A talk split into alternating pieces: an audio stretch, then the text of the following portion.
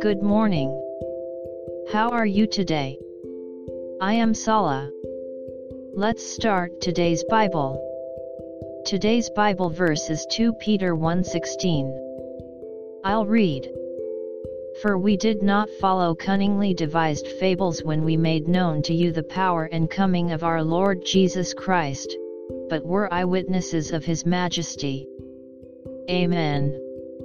Peter witnessed the events on the Mount of Transfiguration.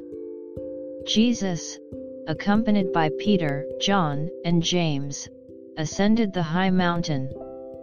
And there, Jesus' appearance was transformed. His face shone like the sun and his clothes became white as light.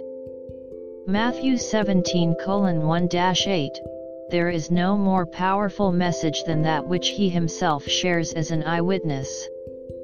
May you live in the peace of the Lord today. God bless you. See you tomorrow.